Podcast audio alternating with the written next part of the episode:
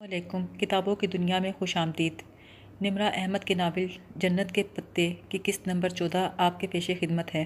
بیوک ادا کے ایک ویران سے ساحل کے قریب ہوٹل گرینڈ واقع تھا۔ یہ ہوٹل جزیرے کے بازار کے رش اور سیاحوں کے شور ہنگامے سے کافی دور تھا۔ یہ بیوک ادا کا سب سے بڑا اور سب سے مہنگا ہوٹل تھا۔ دیمت فردوس پچھلے ساڑھے تین سال سے ہوٹل کے مالک کی پرسنل سیکرٹری تھی۔ اس کا عہدہ ساڑھے تین برس میں وہی رہا تھا۔ البتہ اس کا باس بدل گیا تھا۔ کچھ سال پہلے وہ ازمیر سے استنبول آئی تھی۔ ازمیر بھی ترکی کا ہی ایک شہر تھا۔ استنبول میں کئی جگہ دھکے کھانے کے بعد بلاخر اسے یہاں نوکری ملی تھی۔ تب اس کا باس عبد الرحمن پاشا نہیں تھا۔ مگر ان تین برسوں میں بہت کچھ بدلا۔ حتیٰ کہ خود ہوٹل گرینڈ بھی بدل گیا تھا۔ پچھلا باس بہت خوش خلق اور سادہ سا آدمی تھا، جس میں کوئی بناوٹ نہیں تھی۔ ہوٹل کا مالک ہونے کے باوجود وہ اکثر نیچے ریسٹورنٹ کے کچن میں کام کرتا تھا۔ اس کے عام سے حلیے کو دیکھ کر کوئی کہہ نہیں سکتا تھا کہ یہ شخص ایک رئیس ہے۔ پھر اس نے دیکھا کہ باس کا بھائی عبدالرحمٰن پاشا اکثر و بیشتر آنے جانے لگا ہے۔ آہستہ آہستہ ہوٹل کا کنٹرول اور آفس اسی کی دسترس میں چلا گیا۔ یہ سب کچھ عبدالرحمن پاشا نے کیسے اپنے قابو میں کیا؟ اس کا بھائی کہاں چلا گیا؟ یہ کبھی کسی کو پتہ نہ تھا۔ عبدالرحمٰن پاشا نے اسے چھوٹے موٹے دفتری کاموں کے علاوہ کبھی کوئی کام نہ کہا تھا۔ ان سب باتوں کے باوجود وہ عبد الرحمن پاشا کی بہت بڑی پرستار تھی۔ اس نے زندگی میں کبھی اتنا سحر انگیز اور شاندار آدمی نہیں دیکھا تھا۔ بات صرف ہینڈسم ہونے کی نہیں تھی، بات اس وقار اور مقناطیسیت کی تھی جو اس کی شخصیت تھی۔ اسی لمحے انٹر کام کی گھنٹی بجی اس نے فون اٹھایا، یس سر، دیمت، برنگ می اے کافی۔ بھاری آواز میں حکم دے کر اس نے فون رکھ دیا۔ اپنا سارا کام چھوڑ کر دیمت نے مستعدی سے کافی تیار کی۔ کی ٹرے اٹھا کر اس نے عبد الرحمن پاشا کے شاندار آفس کا دروازہ کھولا۔ ریوالونگ چیئر پر عبد الرحمن پاشا بیٹھا تھا۔ اس کے سامنے چمکتی ہوئی شیشے والی میز رکھی تھی جس پر اس نے کافی کی ٹرے رکھی۔ السلام علیکم sir and welcome back. Thanks. Sir, آپ کچھ اور لیں گے؟ میرے کوٹ پر داغ لگ گیا ہے، اسے صاف کر لاؤ۔ جی سر۔ دیمت نے احتیاط سے کوٹ اٹھایا اور باہر نکل گئی۔ پندرہ منٹ کے بعد جب سیاہی کا دھبا صاف کر کے لائی تو پاشا کا آفس سگریٹوں کے دھوئیں سے بھرا تھا۔ اس کی کافی جو کی دور رکھی تھی۔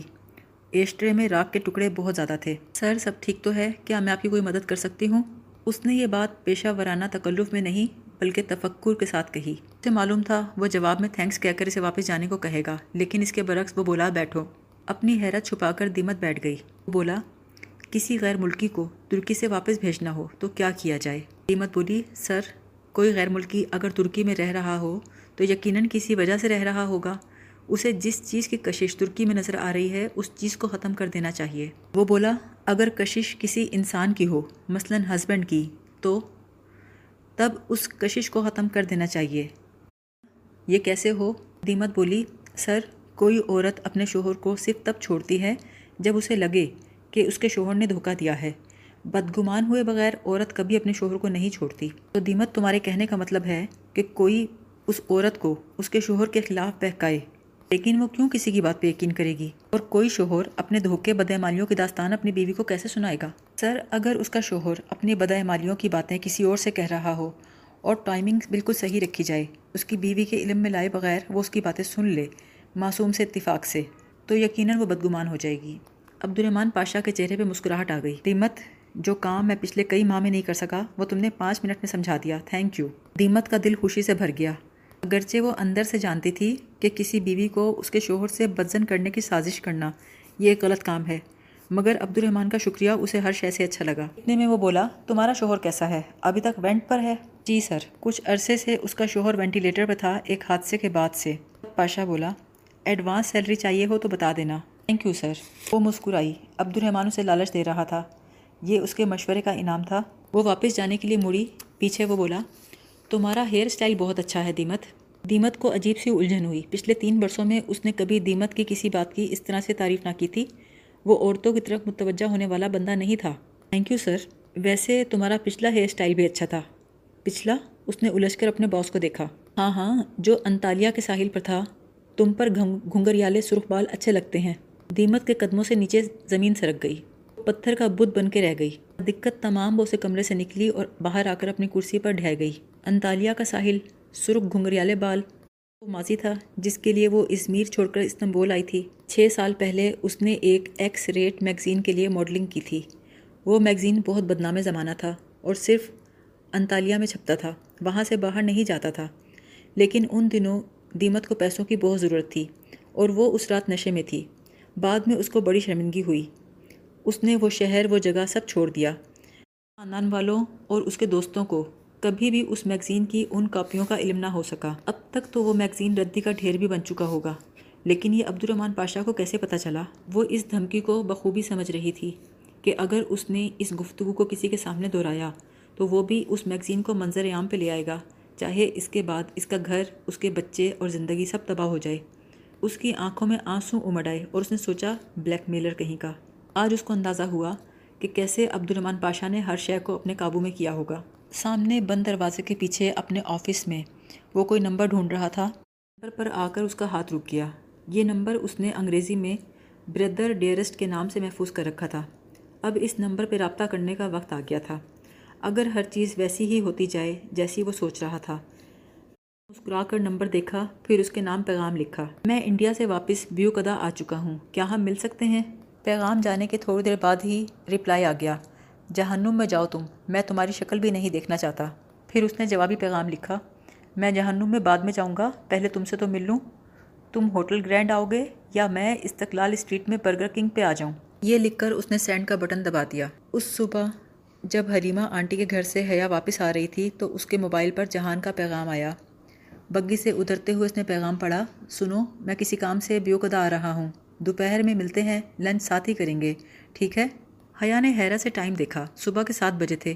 اگر وہ ابھی چلا تو آٹھ، ساڑھے آٹھ تک پہنچ جائے گا۔ پھر وہ دوپہر تک بیو قدا میں کیا کرے گا؟ اس کو کب سے اس جزیرے میں کوئی کام ہونے لگا؟ گھر آ کر اس نے موبائل پہ جہان کا نمبر ملایا۔ ہیلو، جہان کی آواز آئی تو پیچھے بازار کا شور بھی تھا۔ جہان، تم پہنچ گئے ہو؟ ہاں میں تم سے دوپہر میں ملتا ہوں۔ تو تم دوپہر تک کیا کرو گے ادھر؟ میں میں کسی دوست سے ملنے آیا تھا۔ ابھی اسی کے پاس جا رہا ہوں۔ کون سا دوست؟ ہے کوئی، تم نہیں جانتی۔ فارغ ہو کے کال کرتا ہوں۔ ابھی فون ڈسکنیکٹ نہیں کیا تھا، وہ دوسری طرف کسی سے بات کرنے میں مصروف تھا۔ ترکی میں کچھ کہہ رہا تھا، کوئی مبہم سا فکرہ، جس میں حیا کو صرف ہوٹل گرینڈ سمجھ میں آیا۔ ساتھ ہی رابطہ منقطع ہو گیا۔ وہ ہوٹل گرینڈ جا رہا تھا۔ حیران ہونے کے ساتھ ساتھ حیا پریشان بھی ہوئی۔ کیا جہان کو علم نہیں کہ یہ ہوٹل عبد الرحمن پاشا کا ہے؟ اور پاشا اب بیو قدا واپس آ گیا ہے۔ لوگ عموماً ریسٹورنٹس میں ہی ملتے ہیں۔ اس لیے اس نے اپنے دوست کو وہیں بلایا ہوگا۔ لیکن جہان کہاں جانتا ہے کہ عبد الرحمن پاشا ہے کون؟ اندر آ کر اس نے کہا آج میں تمہارے ساتھ نہیں جا سکوں گی عائشے جہان آ رہا ہے۔ شور، عائشہ نے کہا۔ جلدی سے تیار ہو کر نکلی۔ باہر جو پہلی بگی نظر آئی، اس سے کہا، کیا تم مجھے دس منٹ میں پھولوں کی مارکیٹ پہنچا سکتے ہو؟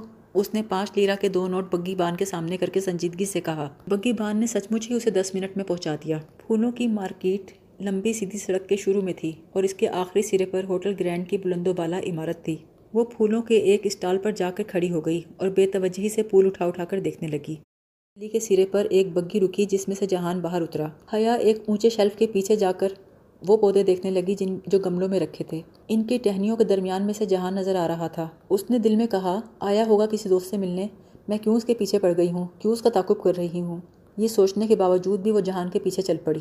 ہوٹل میں داخل ہونے کی بجائے جہان چلتا چلتا ہوٹل گرینڈ کی پشت پر آ گیا۔ وہاں ایک چھوٹا سا پرائیویٹ پارکنگ لاٹ بنا ہوا تھا اور گارڈز پہرا دے رہے تھے۔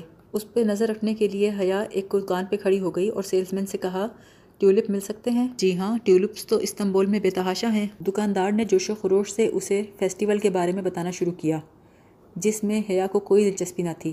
وہ بظاہر سر ہلا ہلا کر سن رہی تھی جبکہ ایک نگاہ اس نے مسلسل پر رکھی ہوئی تھی۔ وہ گارڈ سے کوئی بات کر رہا تھا۔ جب وہ واپس پلٹا تو حیا ایک میگزین لے کر اس میں اپنے آپ کو چھپا کر بیٹھ گئی۔ اس نے سوچا، جب یہ یہاں سے گزر کر چلا جائے گا تو میں بھی پیچھے چلی جاؤں گی۔ اچانک کسی نے نرمی سے میگزین اس کے ہاتھ سے کھینچا۔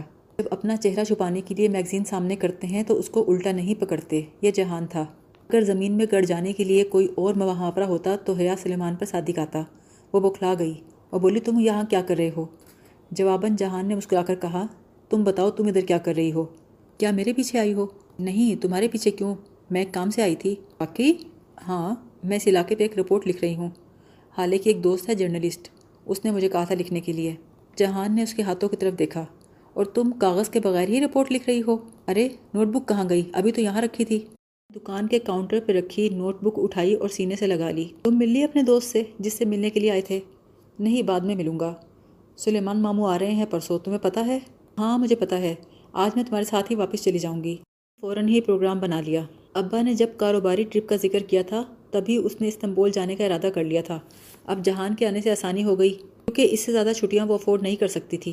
عیسیٰ کی پہاڑی پتہ نہیں کس طرف تھی، جہان نے کہا، یہ کیسے ہو گیا کہ جہان سکندر کو اپنے ترکی کے راستے بھول گئے؟ جہان سے نکل کر جہان کے ساتھ ساتھ چلنے لگی۔ جہان بولا، جہان سکندر جب بیو ادا تمہارے اور ڈی جے کے ساتھ آیا تھا، تو اس وقت وہ دو سال کے بعد آیا تھا۔ ہاں اور اس وقت بھی تم ڈی جے کے فون کرنے پر مشکل سے راضی ہوئے تھے۔ حیا تم اس وقت ڈی جے کے ساتھ بیٹھی ہماری باتیں سن رہی تھی جبکہ مجھے تو ڈی جے نے بتایا تھا کہ تم مصروف ہو۔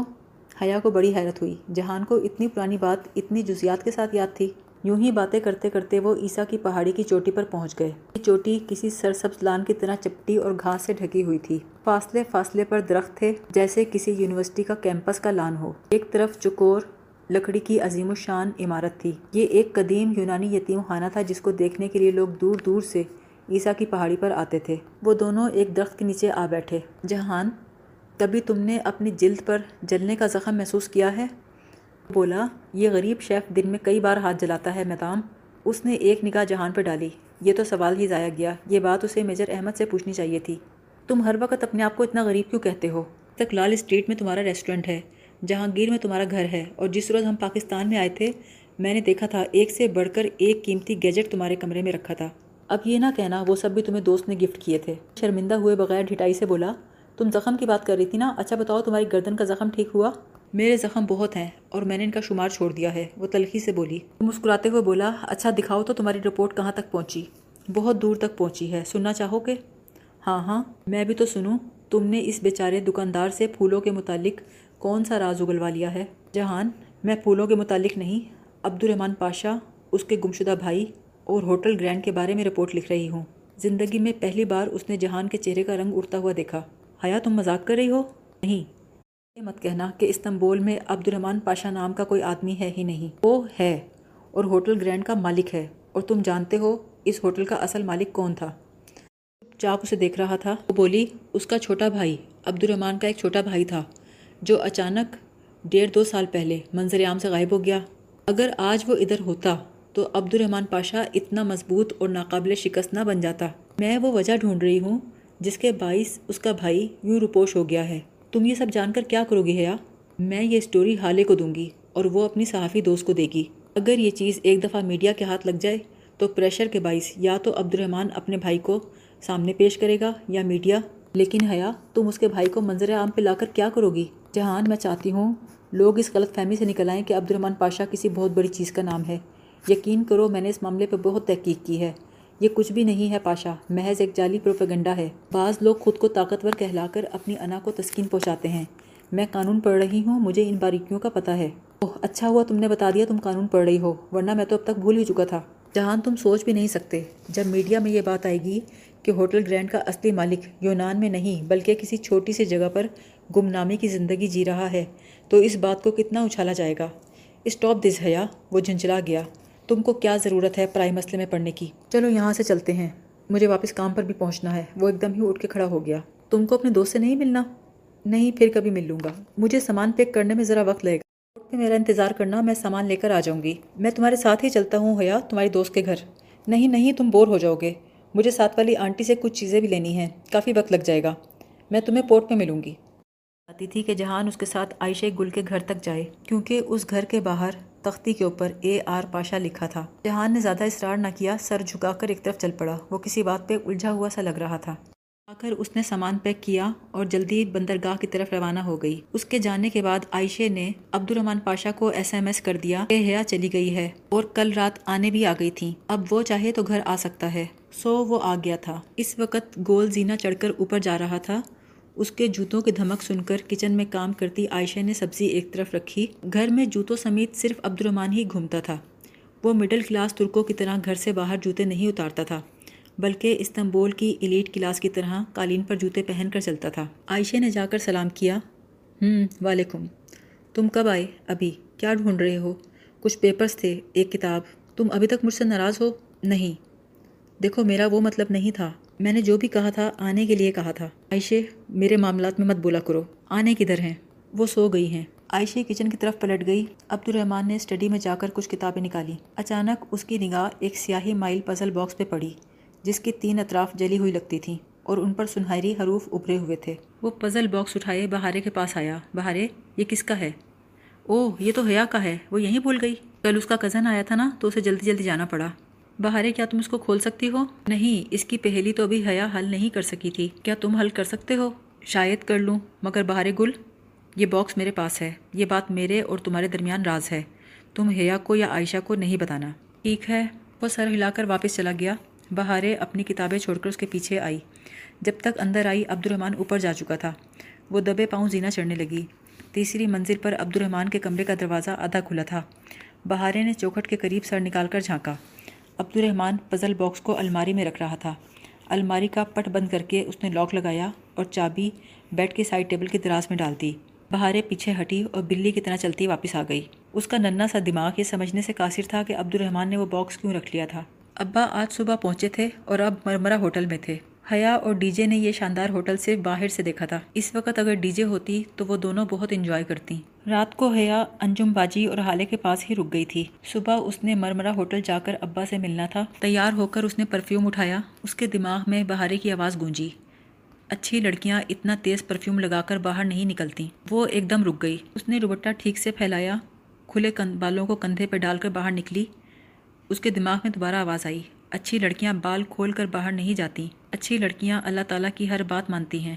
ہاسٹل سے باہر جانے کی بجائے وہ انجم باجی کے کمرے میں آ گئی۔ انجم باجی میرے بالوں کی فرینچ ٹیل بنا دیں۔ تو اور حیا، ادھر بیٹھو۔ حیا، تمہارے بالوں کو کیا ہوا ہے؟ انہوں نے حیرت سے کہا، کیا ہوا ہے؟ ہماری اس کلب کی جلد کا رنگ ایسا سرخ بھورا ہو رہا ہے جیسے چھالے نکلے ہوئے ہوں۔ وہ ایک شیمپو ریئیکٹ کر گیا تھا۔ یہ ابھی چند دن میں ٹھیک ہو جائے گا۔ روٹی بناتے ہوئے حیا کے بال کھنچ رہے تھے اور سر کی جلد میں درد ہو رہا تھا، مگر وہ برداشت کر کے بیٹھی رہی۔ عائشہ نے جب وہ ویکس اتاری تھی تو اس کے بالوں کو کتنا نقصان ہوا، کتنا نہیں، عائشہ نے یہ تفصیل نہیں بتائی تھی۔ اسے نہیں معلوم تھا کہ کبھی وہ سارے واقعے کی تفصیل دوبارہ سن پائے گی۔ باہر نکلنے سے قبل اس نے خود کو آئینے میں نہیں دیکھا۔ اسے پتا تھا کہ اس طرح کی چھٹیاں میں وہ زیادہ اچھی نہیں لگ رہی ہوگی۔ مرمرہ ہوٹل ٹاکسیم اسٹریٹ میں واقع تھا۔ شیشوں سے ڈھکی بلند و بالا عمارت تھی۔ گویا کوئی اونچا سا ٹاور ہو۔ پتلی ہیل پہنے ہوئے پرتماد انداز میں چلتی ہوئی حیا سامنے آئی۔ ابھی میں ابا کھڑے تھے، اسے دور سے ہی نظر آ گئے۔ ان کے ساتھ دو اور لوگ بھی تھے۔ لغاری انکل اور ولید لغاری حیا ایک دم رکی۔ ابا کی طرف جانے کی بجائے ایک راہداری میں مڑ گئی۔ ایک قابل نفرت شخص یہاں کہاں سے آ گیا؟ وہ اس کا سامنا کیسے کرے اور کیا کرے؟ اسے کچھ سمجھ نہیں آ رہا تھا۔ بس وہ دیکھے بنا لیڈیز روم کی طرف آ گئی۔ اسے وہ وقت یاد آیا جب ولید نے اس کا دوپٹہ کھینچا تھا۔ اس کی گردن پہ رگڑ آ گئی تھی۔ ڈولی کا کھردرا ہاتھ، اس کا فرائنگ پین، مگر یہاں کوئی ڈولی نہیں تھا جو اس کی مدد کے لیے آ جاتا۔ وہ اکیلی تھی، کس سے مدد مانگے؟ اس نے جلدی سے موبائل پہ جہان کا نمبر ملایا۔ پانچویں گھنٹے پر جہان نے فون اٹھایا اور بولا آپ کا مطلوبہ نمبر اس وقت سو رہا ہے۔ برائے مہربانی کافی دیر بعد رابطہ کریں۔ شکریہ۔ جہان، اٹھو اور میری بات سنو۔ میں بہت تھکا ہوا ہوں، مجھے سونے دو۔ جہانوم میں گیا تم اور تمہارا ریسٹورنٹ اسی وقت ہوٹل مرمرہ پہنچو۔ ابا آئے ہوئے ہیں اور ساتھ ان کے دوست وغیرہ بھی ہیں۔ مجھے اکیلے ان سے ملنا اچھا نہیں لگ رہا۔ میں نہیں آ رہا، مجھے آرام کرنے دو۔ ٹھیک ہے جہنم میں جاؤ۔ تم بھی اور تمہارا ریسٹورنٹ بھی۔ جن لوگوں نے تمہارے ریسٹورنٹ میں توڑ پھوڑ کی تھی نا، بہت اچھا کیا تھا۔ تم ہو ہی اسی قابل۔ حیا نے اپنا دوپٹہ سر پر رکھ کر چہرے کے گرد تنگ حالہ بنا کر پلو دائیں کاندھے پر ڈال لیا۔ اس کے کندھے، کلائیاں، آستین سب دوپٹے میں چھپ گیا تھا۔ مگر کیا وہ اچھی لگ رہی تھی؟ شاید نہیں۔ لیکن کس کو؟ کسی نے اس سے پوچھا اور ایک دم اس کا دل پرسکون ہو گیا۔ اس وقت وہ لوگوں کو اچھے لگنا بھی نہیں چاہتی تھی۔ اور یہ سب وہ اللہ کو راضی کرنے کے لیے بھی نہیں کر رہی تھی۔ وہ تو شاید صرف اپنا دفاع کر رہی تھی۔ پیچھے سے جا کر اس نے پکارا، ابا، او مائی چائلڈ، ابا خوشی سے آگے بڑھے۔ اس نے کچھ فاصلے سے لغاری انکل کو سلام کیا۔ بیٹا، یہ لغاری ہیں میرے دوست اور یہ ان کے صاحبزادے ہیں ولید۔ مجھے تو آپ جانتی ہوں گی، ہم پہلے مل چکے ہیں۔ ولید نے معنی خیز مسکراہٹ کے ساتھ کہا کہ مجھے یاد نہیں، میں ہر کسی کو یاد نہیں رکھتی۔ اس کی بات کا جواب سننے سے پہلے ہی وہ ابا کی طرف مڑی اور بولی، آپ کو کدھر لے کر جاؤں ابا؟ استنبول کی سیر آپ کہاں سے شروع کرنا چاہیں گے؟ میرا خیال ہے انکل استقلال اسٹریٹ چلتے ہیں۔ اس رونق کے بارے میں بہت سنا ہوا ہے۔ اشارہ استقلال اسٹریٹ کے کلبز اور بارز کی طرف تھا۔